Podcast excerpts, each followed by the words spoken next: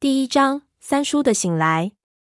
云顶天宫的探险结束之后，大概一个多月，我一直留在吉林照顾三叔。这一次我留了一个心眼，我怕他醒过来之后又不告而别，所以我干脆就住在医院里，生活在他的病床边上。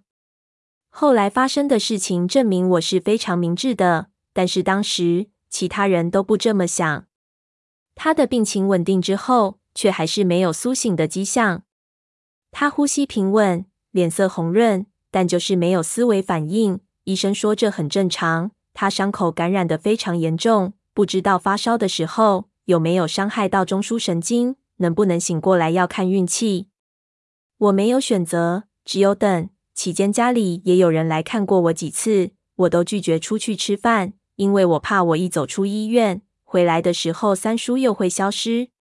我母亲还说我傻，但是我非常坚持我的想法。不夸张的说，三叔苏醒前的这一个多月，我就几乎没有离开他超过十米。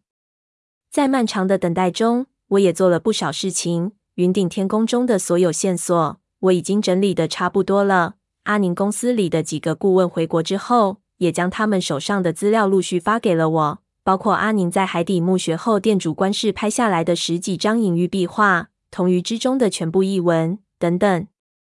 所有这些归结起来，我对于汪藏海的那一部分谜团已经全部了解了，心情也逐渐轻松了起来。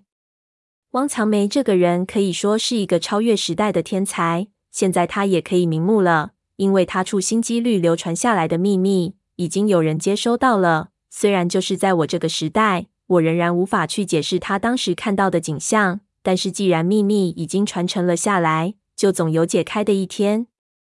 其他令我无法释怀的，就是闷油瓶和三叔的目的。按照我的猜测，二十年前进入海底墓穴的那几个人，似乎都在寻找云顶天宫底下的那扇巨门，似乎都想进去。而我亲眼所见，闷油瓶用一种让人啧舌的方式进去了。而藏宝室中李四的他们的尸体中，缺少的两具，不知道是谁，也可能是进去了。他们为什么要进去呢？或者进去干什么呢？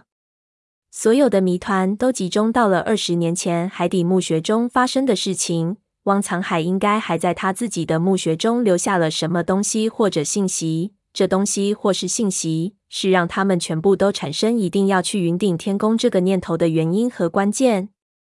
可惜，我必须要等着三叔醒过来，才能得到回答。另外，我还帮助胖子拍卖掉了他身上带出来了六件金器。这一次的活动，他的收益最大。这几件金器的价值十分高，其中一只西域风格的高脚镶嵌玛瑙的金杯，就拍到了四十万美元。胖子还是十分的够义气，分了一点钱给我当佣金，说是下次加喇嘛的装备钱。我对他发了毒誓，绝对没有下次了。时间一天一天过去，我隐隐感觉到有一丝无聊。在漫长的等待中，耐心也逐渐消耗。开始几个月还有大量的事情需要我去处理，但是后来的时间，我都是看着三叔电脑上那张黑白照片度过。我常常想，那挨千刀的闷油瓶。他现在在干什么呢？就在我以为还要遥将无期的这样生活几个月的时候，突然三叔的主治医生过来找我说有要紧的事情要和我谈。我以为三叔的病情有变，就跟他去了他的办公室。没想到到了那里，却看到三叔铺子里的一个伙计在那里。我问他找我什么事，他却吞吞吐吐说不出来。我突然感觉到一股不妙。忙跑回病房一看，不由咬牙切齿，三叔已经不在了。就在懊恼不已，想去揍那医生一顿的时候，却看见三叔正给人提溜着，灰溜溜的押回到病房里来了。那压着他的人不是别人，正是我家的二叔。我不动声色，也没有拆穿三叔。几个人闲聊了一会儿，我趁机把他昏迷之后发生的事情和我的一切推断都说给了他听，他却并不表态。只是在听到闷油瓶进去了的时候，脸色稍微有了一点变化。后来二叔就回去了，临走让我看好这个老顽童。二叔一走，我马上就发难，问他到底是什么时候醒的，装昏装了多久。三叔十分尴尬，但是如此被我识破了，他也没有办法，就说其实也是刚醒，准备出去上个 WC 而已。我这些就不和他计较了，因为说不定也是真的。我不相信装昏能装一个月，这怎么受得了？但再问他其他的事情，他索性就破罐子破摔了，就是不说，说什么和我没关系。我急起来就骂开了，我说你这个老家伙，知道不知道我为了你的事吃了多少苦头？还有像大奎、潘子这些跟着你出生人死的人，你是不是应该尊重一下他们？至少也让他们知道自己为你冒着生命危险，到底是为了什么？这话已经说得十分严重。我是真的有点发怒了，特别是想起潘子对这老头子情深意重的情景，我真的说不出话来。三叔这才沉默了下来，苦笑了好几声，叹了口气，摇头糟：“这事和你没关系，知道了说不定更苦恼。我不说，其实是为了你好，你又何必呢？”我拨头表示，就是苦恼也是我自找的，我一定要知道整件事的真相，否则绝对不会罢休。我说的很坚决，而且是看着三叔说的，就是要让他知道，他这一次绝对逃避不了，让他不要有妄想。这也是我这几天学习的成果之一。我已经考虑到会有这种情况，所以看了很多心理学的文章，看怎么样才能让人放弃保守秘密的防线。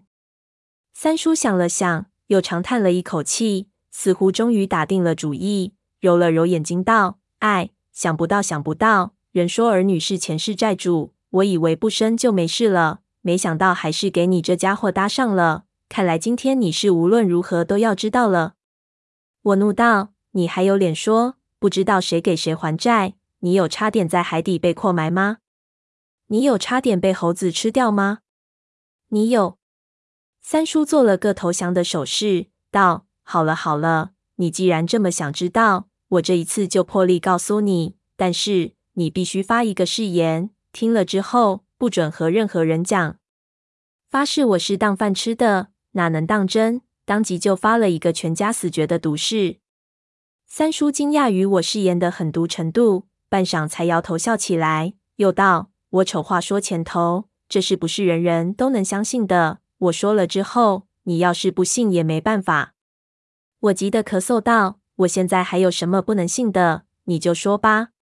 三叔长叹一口气，摸了半天，从兜里掏出半支烟来，也不知道是什么时候的。看了看门外，看没有护士，心疼地点起来，吸了一日，才道：“那是很久以前的事了。算起来，整件事情的起因还是你爷爷在笔记本上写的，从那五十年前的晚上开始的。如果你要知道所有的经过。”那我就从这件事情开始讲起好了。